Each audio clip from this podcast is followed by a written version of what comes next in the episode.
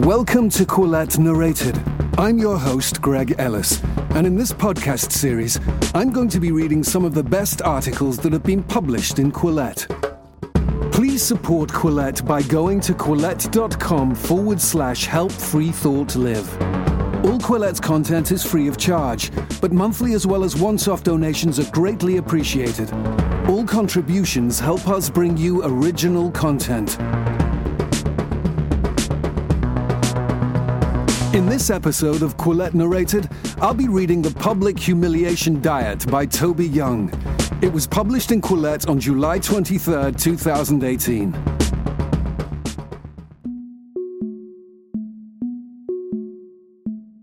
Reading about James Gunn's defenestration by Disney for having tweeted some off color jokes 10 years ago, I was reminded of my own ordeal at the beginning of this year. I'm British, not American a conservative rather than a liberal, and I didn't have as far to fall as Gunn. I'm a journalist who helped set up one of England's first charter schools, which we call free schools, and I've sat on the board of various not for profits, but I'm not the co creator of Guardians of the Galaxy. In some respects, though, my reversal was even more brutal than Gunn's, because I've spent a large part of the past 10 years doing voluntary work intended to help disadvantaged children. It's one thing to lose a high paying job because of your offensive attitudes, but to be denied further opportunities to do good hits you deep down in your soul. At least Gunn can now engage in charity work to try and redeem himself, as others in his situation have done. I had to give up all the charity work I was doing as a result of the scandal. In the eyes of my critics, I am beyond redemption.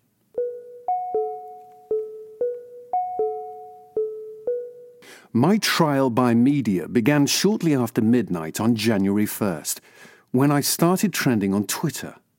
The cause was a piece about me in the Guardian newspaper, which had just gone live. The headline read, Toby Young to help lead government's new universities regulator.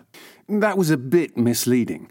I was one of 15 non executive directors who'd been appointed to the board of the Office for Students, a new higher education regulator, not one of its leaders. The reason was because of the four schools I've co founded, I'm one of a handful of conservatives involved in public education. Liberals outnumber conservatives on nearly all public bodies in Britain, and the Office for Students is no exception. Of the 15 non executive directors announced on January 1st, only three were identifiable as right of centre, myself included. The chair, Sir Michael Barber, is the former head of research for a left wing teaching union and spent eight years working for Tony Blair in Downing Street. But I'm also a journalist, and in the course of my 30 year career, I've written some pretty sophomoric pieces, many of them for lad mags. I spent 48 hours in the Welsh mountains simulating the selection course for the Special Air Service, Britain's elite Special Forces unit. I went undercover as a patient at a penis enlargement clinic in London. I even got a professional hair and makeup team to transform me into a woman, and then embarked on a tour of New York's gay bars to try and pick up a lipstick lesbian. I wrote a best selling memoir about these and other misadventures in journalism called How to Lose Friends and Alienate People, that was turned into a Hollywood movie starring Simon Pegg. In other words, not your typical appointee to the board of a public regulator. I've also, like James Gunn, made some pretty stupid jokes on social media many moons ago that I wish I could take back. But they're out there along with everything else I've ever written, and it doesn't take long to find them. And the reason I was trending on Twitter is because literally thousands of people were Googling me and coming up with reasons why I wasn't a fit person to be on this board. I thought the row would blow over within 24 hours, but what began as a Twitter storm turned into a major story. It was a slow news week. Nine days later, when I announced my resignation from the Office for Students, I was leading the BBC News. How did that happen? Well, it didn't help that I'm pro Brexit, and I was a prominent campaigner for the Leave side in the referendum about Britain's membership in the European Union. Many distinguished academics thought that alone was enough to disqualify me from regulating Britain's universities. The British Professoriate is passionately pro EU and believes anyone who doesn't share their view is a racist bigot. But the main reason I became such a lightning rod is because I'd been appointed by the Prime Minister. If it could be shown that I was an unsuitable person to sit on this board, that would embarrass Theresa May. And boy, did they go at it. Nine days later, I'd been tarred with all the vices of a privileged white male, tarred and feathered. The first wave of attacks took the form of dredging up articles I'd written in the past and mining them for evidence that I held unpalatable views. For instance, someone on Twitter dug up a 17 year old piece I'd written for The Spectator, where I'm an associate editor, headlined Confessions of a Porn Addict. Notwithstanding the headline, it was actually a fairly serious article defending the British Board of Film Classification's increasingly liberal attitude towards pornography and pointing out that sexual violence is more prevalent in countries with draconian anti pornography laws, such as Iran, Saudi Arabia, and Indonesia, than in Holland, Denmark, and Sweden.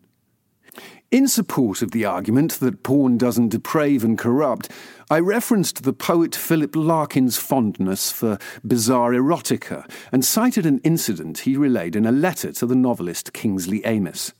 The most celebrated English poet of the post war period was loitering outside a sex shop in London's red light district, too embarrassed to go in, when suddenly the owner stepped outside. Was it bondage, sir? He politely inquired. As a matter of fact, it was. Unfortunately, in the course of relaying this anecdote, I described Larkin as a fellow porn addict. Hence the headline at the top of the piece. It was the sub editor's idea of a joke, and I thought it was pretty funny too, until the article was cited as evidence that I wasn't a fit and proper person to serve on a public regulator. It was a good illustration of Kingsley Amis's rule about self deprecating remarks. Memo to writers and others never make a joke against yourself that some little bastard can turn into a piece of shit and send your way. A couple of hours after it surfaced on Twitter, the London Evening Standard ran a piece headlined New Pressure on Theresa May to Sack Porn Addict Toby Young from Watchdog Role. That was followed up by the Times of London the next day. Porn addict Toby Young fights to keep role as student watchdog. The story began Fresh pressure to remove Toby Young from a new university watchdog was heaped on Theresa May yesterday when it was revealed he has admitted to being a porn addict. Note the use of the word revealed, as if this unsavoury fact had just come to light rather than being dug up by some online metal detectorist frantically searching for anything I'd written that could be deemed offensive. One of the few people to come to my defence was Fraser Nelson, the editor of The Spectator, who marvelled at the prosecutorial zeal of my enemies. At one stage, the top 10 articles in our online archive, going back to 1828, were all Toby Young's, as his army of detractors were hard at work. It goes without saying that no one is actually offended by any of this material, or at least very few people. After all, it would be a bit odd if people spent hours trawling the internet in the hope of finding opinions or jokes that genuinely upset them, and then broadcast them far and wide in the hope of upsetting lots of people too. Rather, they're looking for stuff they can pretend to be shocked by, Captain Renault style. When Fraser told me about the search activity, I joked that at least a new generation of readers was discovering my work. But, of course, these offence archaeologists are about the least sympathetic readers an author could have. They're just looking for sentences and phrases they can take out of context to cast you in a bad light.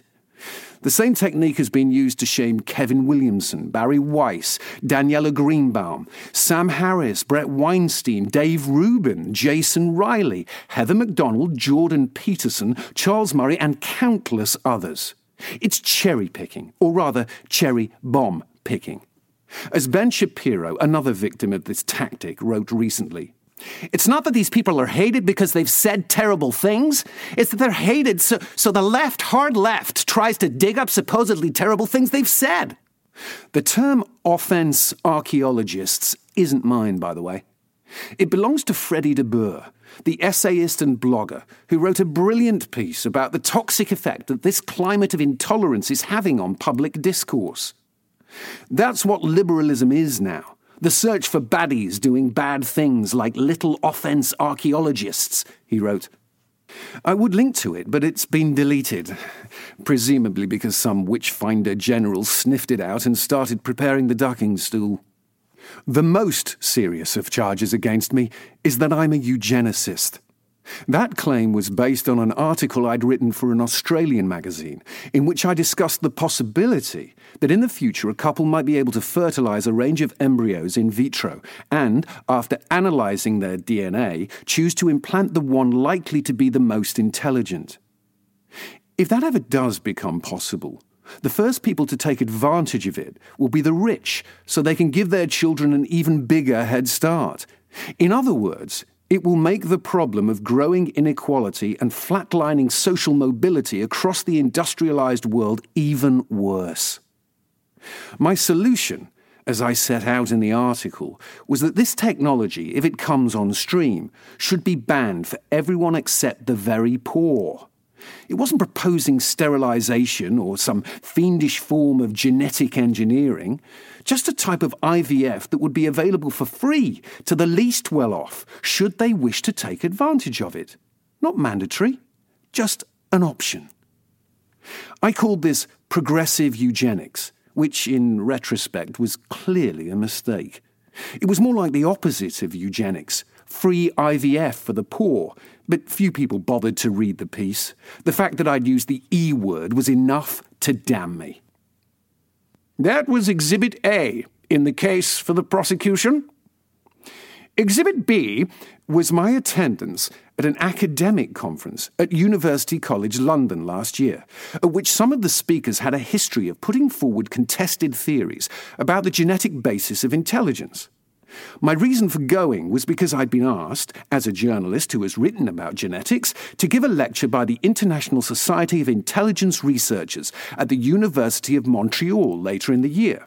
And I was planning to talk about the risks of venturing into the nature nurture debate, particularly if your views run afoul of blank slate orthodoxy. I thought the UCL conference, which was invitation only, would provide me with some anecdotal material that I could use in Montreal, and it did. I referred to the clandestine gathering in my lecture, comparing these renegade academics to the Czech dissidents who used to meet in Václav Havel's flat in Prague in the 1970s. So, because I discussed a form of embryo selection in an Australian magazine and because I attended this conference at UCL, I was the spectator's answer to Josef Mengele. It didn't matter that my father in law is Jewish and under the Nuremberg laws my children would have been murdered because they have a Jewish grandparent. In the eyes of my critics, I was a Nazi. According to the Green Member of Parliament, Caroline Lucas, my horrific views on eugenics rendered me unfit for public office. The left wing journalist Polly Toynbee wrote a column in The Guardian headlined, With his views on eugenics, why does Toby Young still have a job in education?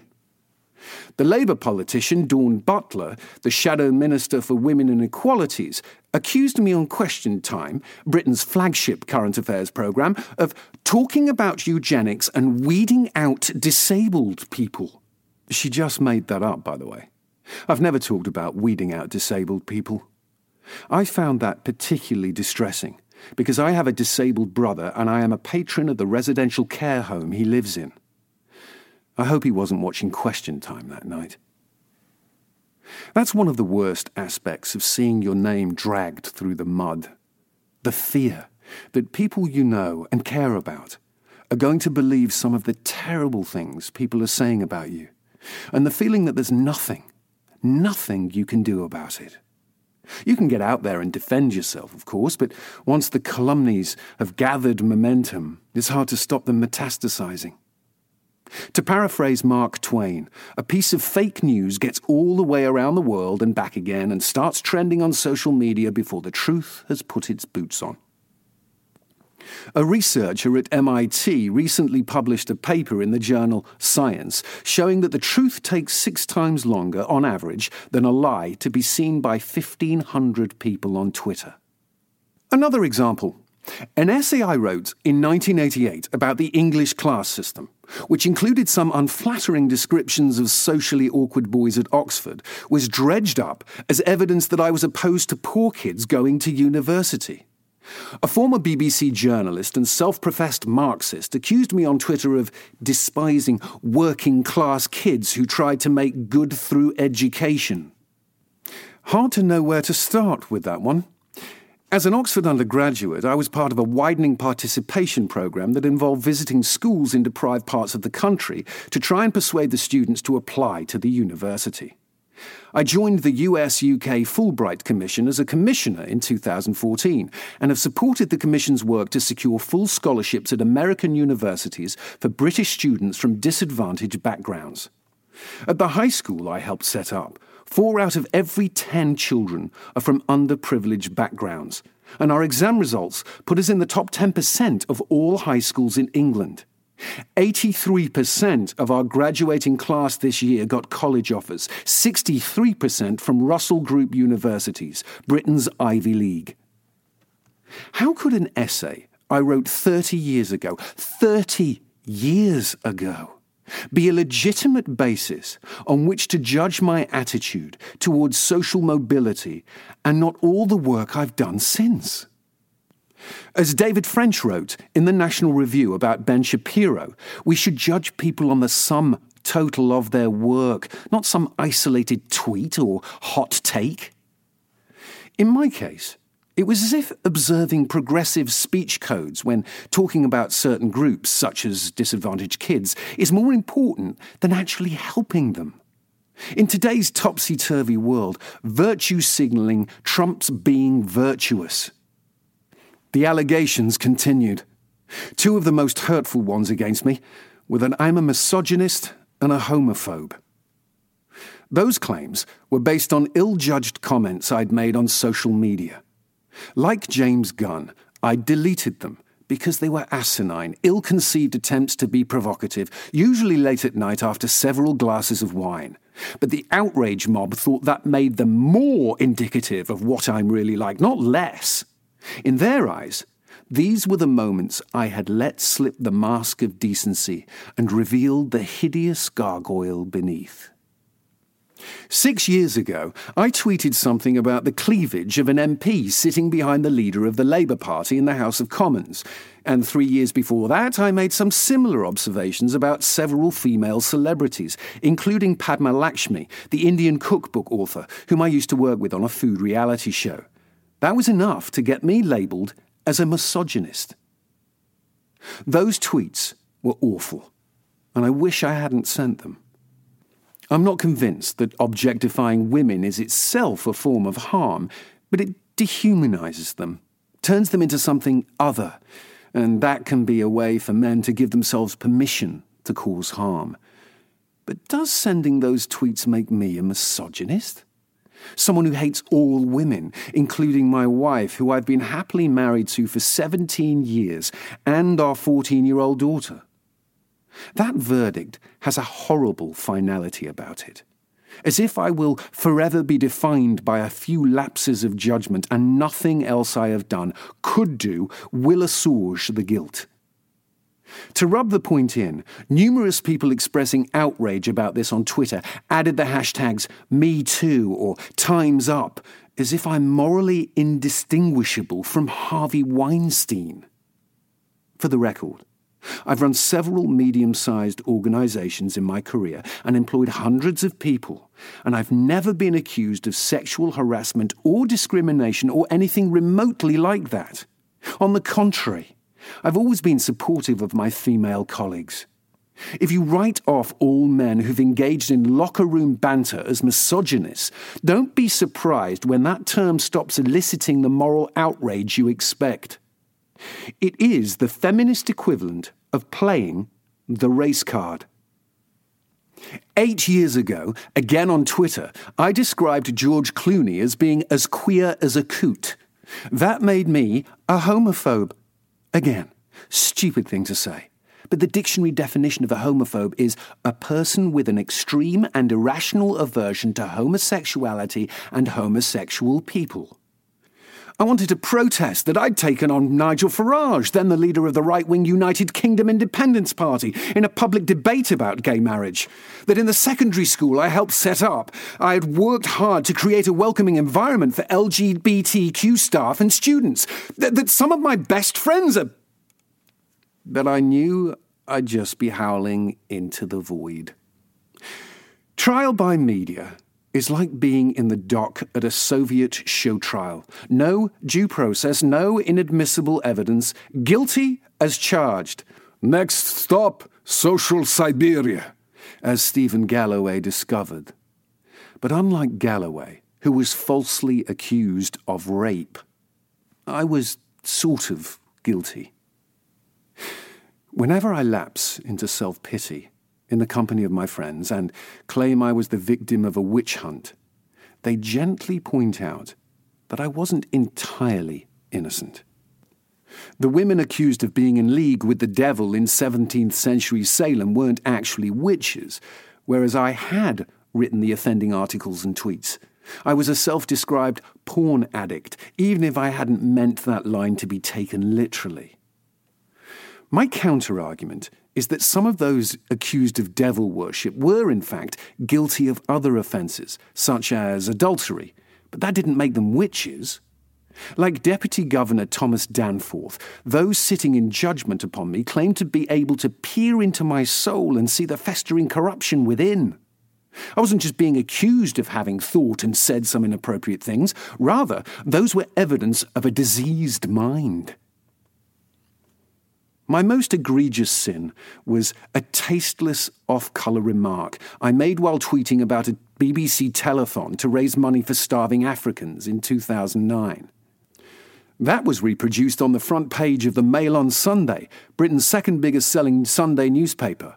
The headline ran PM's disgust at student czar's sordid tweets. I'd now been promoted from helping to lead the new university's regulator to student czar in order to fuel the outrage machine. At this point, the cry for my scalp had reached fever pitch. An online petition calling for me to be sacked from the Office for Students had attracted 220,000 signatures. My daughter was refusing to go to school. My wife said that if one more person came up to her and said, Are you okay? she was going to hit them. I felt I had no choice but to issue a public apology and stand down. In one respect, that was a mistake. I'd been warned that abasing yourself at the feet of the outrage mob and apologizing would just embolden them. They will take it as a blanket admission of guilt and demand that you be removed from all your remaining positions until you've lost your livelihood. And so it proved to be. In the weeks that followed, I was forced to resign from the Fulbright Commission, stripped of my honorary fellowship by Buckingham University, and I had to give up my nine to five job as head of an education charity, the one that paid the mortgage and enabled me to put food on the table and clothe my children. But I don't regret apologizing. Not entirely, because it was heartfelt. When I saw my puerile tweet on the front page of the Mail on Sunday, I was filled with a burning, all consuming sense of shame. I wanted to crawl into a cupboard and hide. My first thought was, thank God my father's not still alive. My dad, Michael Young, was involved in education too. He helped set up the Open University, Europe's largest higher education institution, and was elevated to the House of Lords by James Callaghan, a Labour Prime Minister.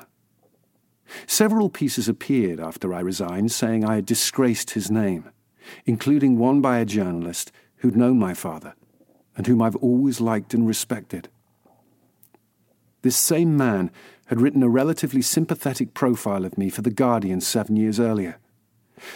That's one of the most disheartening things about being shunned and cast out by your colleagues. The people you hoped would stick up for you join the lynch mob, along with everyone else. It was as if he was taking me aside into a dark room, handing me a glass of whiskey and a revolver, and telling me to do the decent thing. Being publicly shamed is a brutal, shocking experience that strips you of your dignity, and I'll always look back on it as one of the low points of my life. But, thankfully, my thoughts never turned to suicide. Others haven't been so fortunate. Earlier this year, Jill Messick, a Hollywood producer, became the subject of an online witch hunt when she was falsely accused by Rose McGowan of covering up for Harvey Weinstein. She decided not to challenge McGowan's account because she didn't want to make it harder for other victims of sexual harassment to come forward. But the gap between the person she knew herself to be and the anti feminist villain she was being portrayed as on social media became too much. And on February 7th, she took her own life. It's that gap that causes the pain. Quinn Norton, who was hired and then fired by the New York Times in the space of eight hours following an online mobbing earlier this year, wrote a good article for The Atlantic about her ordeal. She said her detractors created a bizarro world version of her, an online doppelganger it was the usual show trial in which people dug up things she'd said on social media in the distant past, deliberately turned a deaf ear to nuance, irony, and context, and transformed her into a pantomime villain. You know in your heart of hearts that that's not who you are. But the willingness of others to believe the worst can lead to self doubt.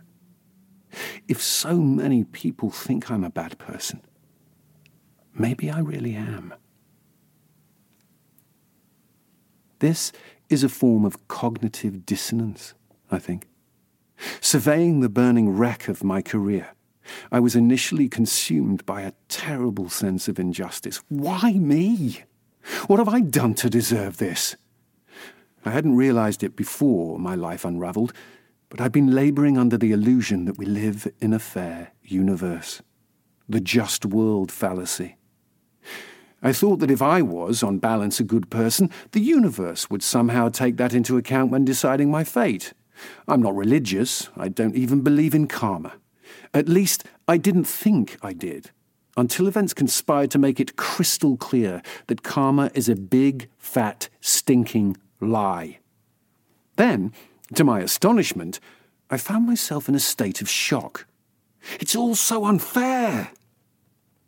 But like many people whose worldview is upended by reality, instead of abandoning my just world hypothesis, I doubled down on it. Not consciously, but semi consciously, involuntary cognitive dissonance. So I began to think maybe I deserve all this public ignominy and shame. That triggered a few depressive episodes. But what saved me from spiraling down into the full blown clinical depression that often follows an experience like this was exercise. During those nine days in January, when I became the most reviled man in Britain, I lost half a stone, seven pounds. I joked to my wife that I was on the public humiliation diet. Like many middle aged men, I've often dreamed about losing weight and getting into shape, but haven't had the time to do anything about it. Now, unexpectedly, I did. I decided to bank that half a stone, lose some more weight, and do some more exercise. Finally, get rid of that spare tyre. So, I've been doing 15 minutes of high intensity interval training, HIIT, every day, often followed by 5 minutes of stomach crunches, then a run or a swim. I'm now two stone lighter than I was on January 1st, and while I can't claim to have a six pack, I do have the faint outline of one. I can see it, even if my kids fall about with laughter whenever I tense my stomach muscles and say, Look, look. It's been wonderfully therapeutic. In part, that's because it's enabled me to regain control of some small aspect of my life. Okay, I may not be able to battle the outrage mob, and my enemies may have succeeded in destroying my career and ruining my reputation, but hey, at least I can control my own body weight. Small potatoes in the grand scheme of things, but it means I don't feel like a complete victim. Then there's the self flagellatory dimension. Exercising hard, particularly HIIT, hurts. The clue is in the name. The part of me that blames myself for what's happened and thinks I deserved everything I got gets a lot of satisfaction from punishing the miscreant responsible. I've become a hair shirt conservative. Finally, there's the serotonin. After I'd suffered my reversal of fortune, I sought consolation in Jordan Peterson's 12 Rules for Life. But it had the opposite effect. I read the infamous chapter about lobsters and discovered that crustaceans who've been bested in a fight suffer from reduced levels of serotonin and, as a result, become a defeated looking, scrunched up, inhibited, drooping, skulking sort of lobster, very likely to hang around street corners and vanish at the very first sign of trouble. As with lobsters, so with humans, Peterson argues, which immediately made me think that I was going to start behaving like a pathetic loser in the lobster dominance hierarchy. But, thankfully, I didn't. And the reason, I think, is because of the exercise, which boosts serotonin. My sudden vertiginous loss of status, like something out of a Tom Wolfe novel, undoubtedly depleted my serotonin levels. But the daily intense physical exercise seems to have made up for it. This lobster will live to fight another day. Six months have passed since I experienced my time in the stocks, and I'm still trying to process what happened, as you can probably tell. I keep circling back to the same question Why? Why were some people prepared to cast judgment based on such meagre evidence? Why did certain words I'd used in the past count for so much more than my actions? I think the answer must have something to do with the rise of identity politics. In the Oppression Olympics, I'm not about to win any medals. As a white, heterosexual, cisgendered male, I'm an apex predator in the identitarian food chain, and as such, responsible for all the injustices suffered by the oppressed, including historic injustices dating back hundreds of years colonialism, slavery, sexual exploitation, you name it. That's the context in which I was labelled a homophobe and a misogynist, not to mention a porn addict, a eugenicist, and someone who despises working class students. As far as the hashtag activists are concerned, all white, heterosexual, cisgendered males are guilty of those sins, and that goes double for Brexit supporting middle aged Tories. They assume we must hold all these toxic beliefs because how else could we justify the structural inequality that preserves our privileged status? It simply doesn't occur to them that there's an intellectually respectable case for free market capitalism, or that there, there could be a moral basis for opposing end state equality, 100 million plus killed by communism, etc., or that those of us who don't share their philosophy are equally concerned about justice. The conservative tradition is entirely unknown to them. Even if your social media history is squeaky clean, you're going to have difficulty persuading the intersectional left that you have a useful role to play in public life if you tick all the wrong demographic boxes, as I do. The best thing you can do is check your privilege and stand aside. This is how Suzanna Danuta Walters, professor of sociology and director of the Women's Gender and Sexuality Studies program at Northeastern University, put it in a recent comment piece for the Washington Post titled, Why Can't We Hate Men? So, men, if you really are hashtag with us and would like us not to hate you for all the millennia of woe you have produced and benefited from, start with this. Don't run for office. Don't be in charge of anything. Step away from the power. We got this. And please know that your crocodile tears won't be wiped away by us anymore. We have every right to hate you. You have done us wrong. Maybe I'm kidding myself. After all, some of the other people appointed to the board of the new regulator were men, even white heteronormative men, and no one objected to them. But it was a disheartening episode for someone who's been involved in politics all his life and was looking forward to contributing more.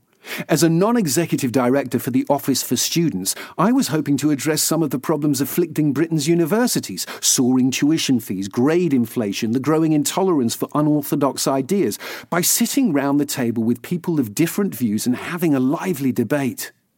The person who replaced me is a liberal, which means the number of out conservatives on the 15 person board has been reduced to two.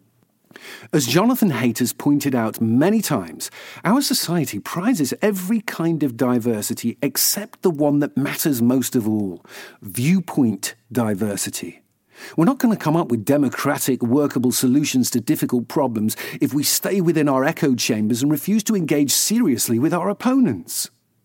Which is why it pains me to see fellow conservatives mimicking the mobbing tactics of the identitarian left, whether it's going after Al Franken, Joy Reid, or James Gunn. We should not embrace the witch hunter's credo that says people are defined by their worst moments. That if you said something crass or insensitive about a victim group, particularly if you're privileged, then you suffer from a form of original sin so deeply imprinted on your soul that no amount of good works can expunge it. The outrage mob seemed to be enthralled to a particularly unforgiving religious cult. Nietzsche said that the West's tragedy in the 20th century was that we could be afflicted by the same puritanical abhorrence of outgroup behavior as our Christian forebears. But because we could no longer bring ourselves to believe in God, there would be no way to save these malefactors. Guilt without the possibility of redemption. Good theory. Wrong century. Will I get a second chance? I'm still writing for The Spectator, which has never wavered in its support, doing some editing for Quillette, thanks Claire, and working on a book about the neo Marxist postmodernist left. None of this pays the mortgage, but it keeps me busy. My wife Caroline, a lawyer who gave up her job to care for our children, has re entered the workforce, so our household income should recover. In March, I stepped down from the board of the charity I co founded that looks after my schools, the fifth position I've had to give up since my public shaming. That was the biggest blow of all. I've written an international bestseller, starred in a one man show in London's West End, and co produced a Hollywood movie. But getting involved in education and trying to give others the opportunities I've had is easily the most rewarding thing I've ever done.